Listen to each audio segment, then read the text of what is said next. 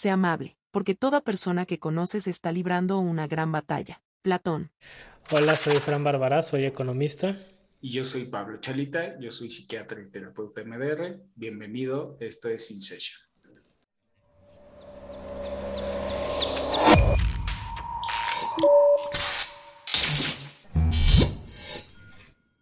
La felicidad como el arco iris, no se ve nunca sobre la casa propia, sino solo sobre la ajena. Proverbio alemán. En algún momento la chica está del podcast, la que estaban entrevistando, que el si tú querías ser feliz, o sea, que, que, su punto en la vida ya nada más era ser feliz, ¿no? Pero pues tampoco puedes concentrarte en eso todo el tiempo porque pues entonces te la pasas re mal queriendo ser feliz todo el tiempo y que se dio cuenta que el problema es el cambio. O sea, creemos que vamos, que llegamos a, o sea, dices, ah, hoy soy feliz y las cosas se van a mantener constantes. Y el problema es que como cambian las cosas, entonces caes en depresión, caes en, ¿no? En ciertas cosas porque te enganchas a ese, ese día de felicidad en el pasado. En vez de estar buscando maneras para estar más tranquilo, más en el momento, ¿no? O sea, no sé si me expliqué. Mm, más o menos, me quedo no del como todo que como que lo que ella se refería era como que los problemas de depresión y ansiedad muchas veces tienen que ver con el cambio constante de la vida y de no poder conseguir esa utopía, felicidad, éxito, llámale como quieras. ¿No? Sí, sí lo creo. O sea, sí creo que. A ver, lo voy a decir así.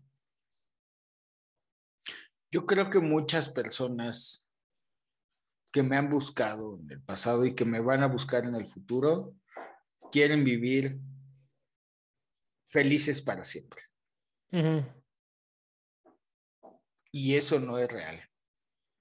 Entonces, desde que se los dices les choca, por ejemplo. O sea, eso no es real. Este, el proverbio chino de no hay felicidad que dure siete días ni hombre que la tolere. Sí. Eh, Porque aparte sin las partes malas, ¿cómo sabes cuáles son las buenas? Y viceversa. Pues claro. ¿No? Sí. O sea, no, no es real. Es que no es real. Sí, sí ¿no? Eh, y la realidad, digo, lo hemos hablado esto en el pasado tú y yo, que es, la realidad es que estos procesos es para aprender, para conocerme y para tener herramientas para enfrentar los conflictos del futuro y para disfrutar los momentos buenos del futuro. Porque también Exacto. para eso se necesitan herramientas, o sea, Sí, sí. Si yo le estoy pasando bien y no tengo las herramientas para darme cuenta que la estoy pasando bien y disfrutarlo, a la primera provocación voy a pelearme. Yo creo que la, el punto es vivir lo más tranquilo posible, tanto en las buenas como en las malas, pero tranquilo, Exacto. sabiendo que lo bueno va a pasar, lo malo va a pasar, ¿no? Sí. Y, Y resolviendo.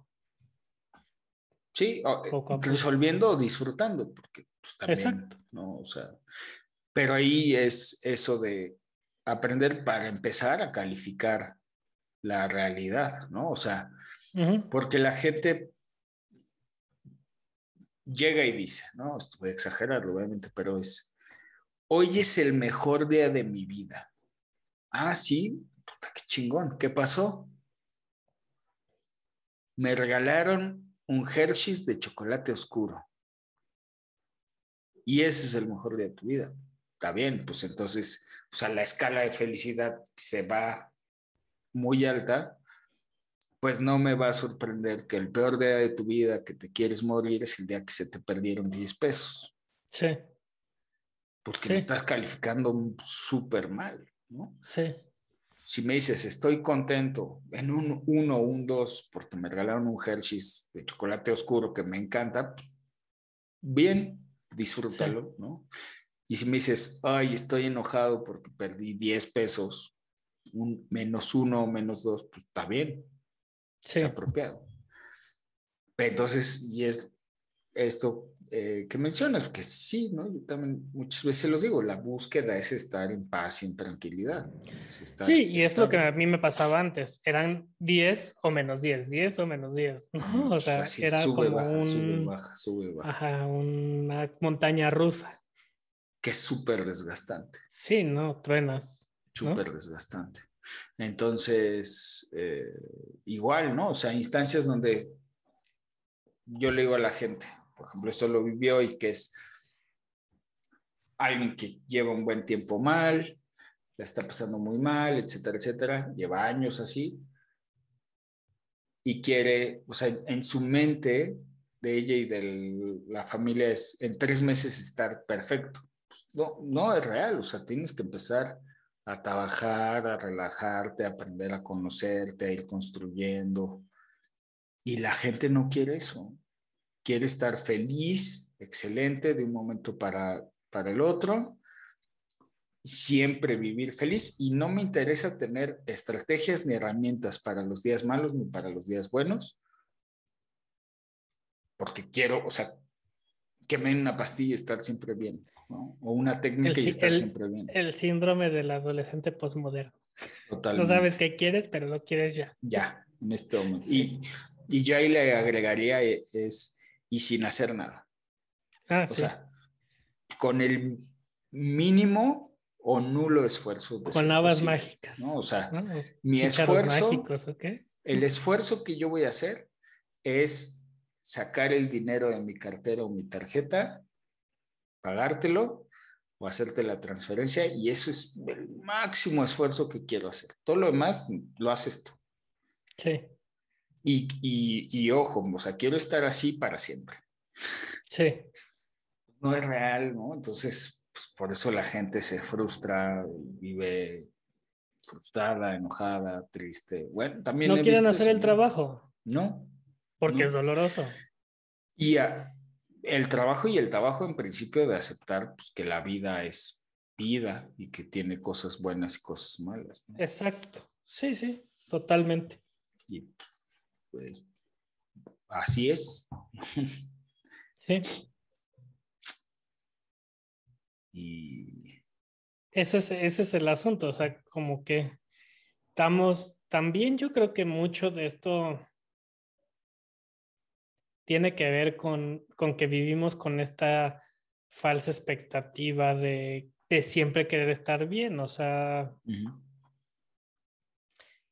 no sé, a veces siento como esa parte de, de, de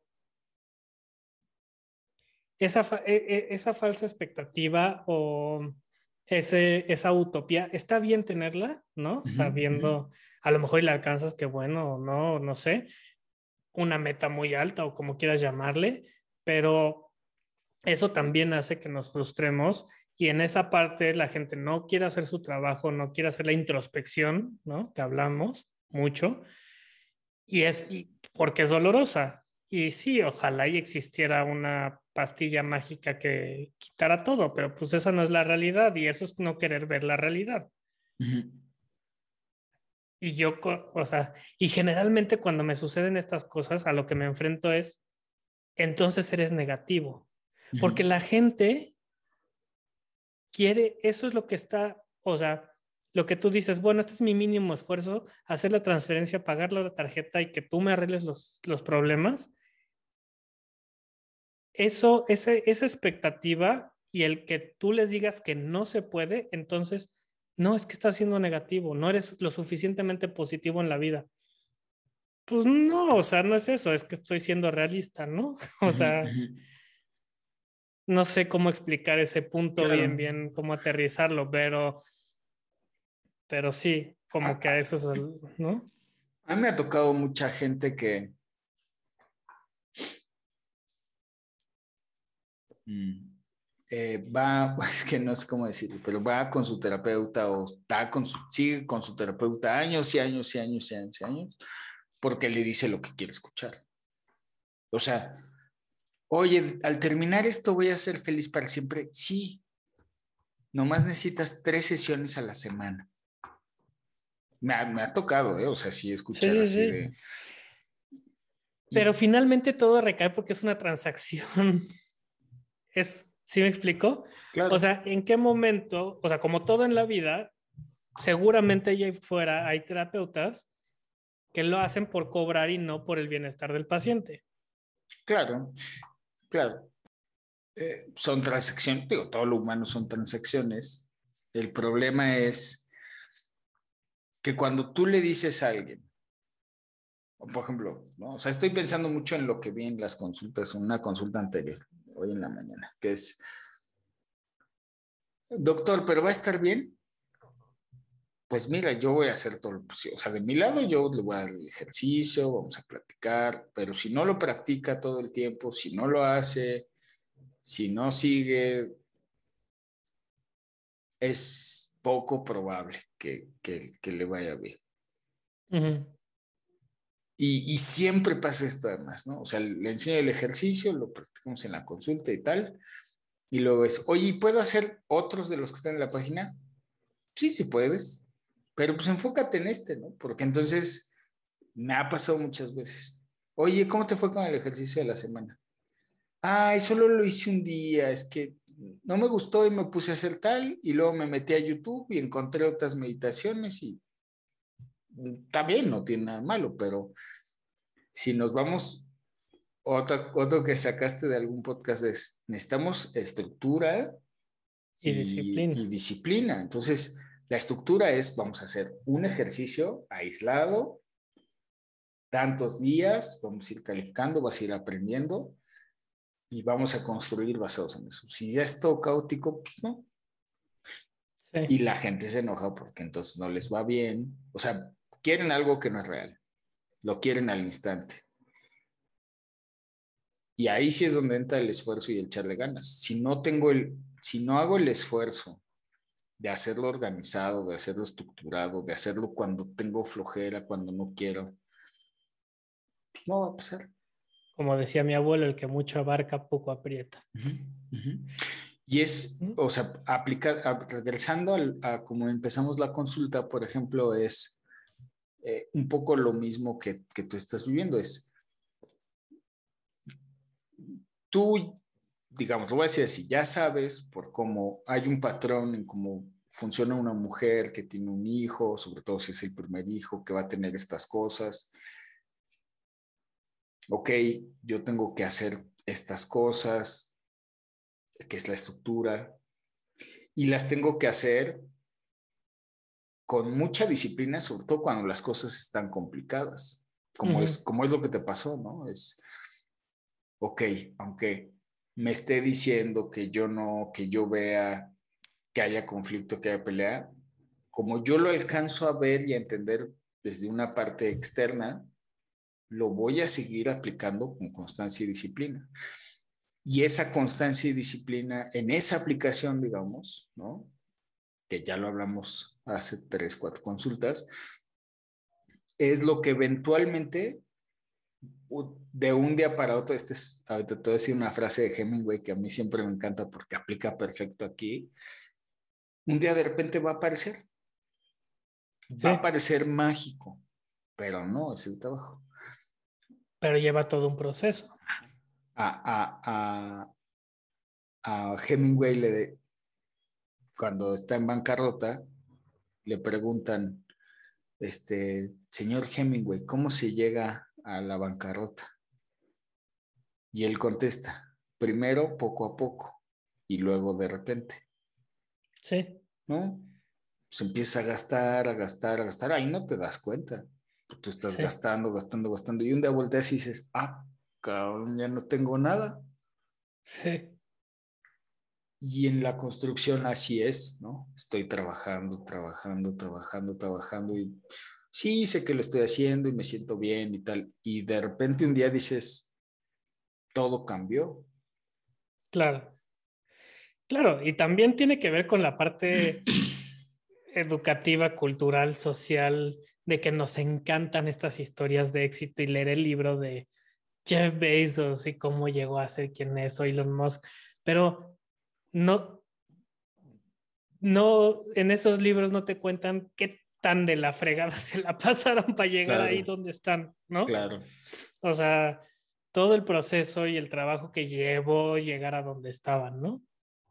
Y que lo hacían todos los días. Y que lo hacían bueno, todos constante, los días. constantemente. Sí, exactamente. constante, constante. O, o, como nos pasa lo, los que no tenemos un, un, gran cuerpo estéticamente hablando, ¿no? Es, tú ves a alguien que tiene un cuerpazo igual dices, ay, lo quisiera o tal. Y si le preguntaras a ese y de repente voltea y te dice, es que no sabes la... Todos los mortales andan en busca de la felicidad, señal de que ninguno la tiene. Ninguno vive contento con su suerte. Baltasar Gracián. Bueno, pues se terminó el tiempo de nuestra sesión y tenemos que terminar por ahora. Espero que hayas disfrutado tanto como nosotros este capítulo.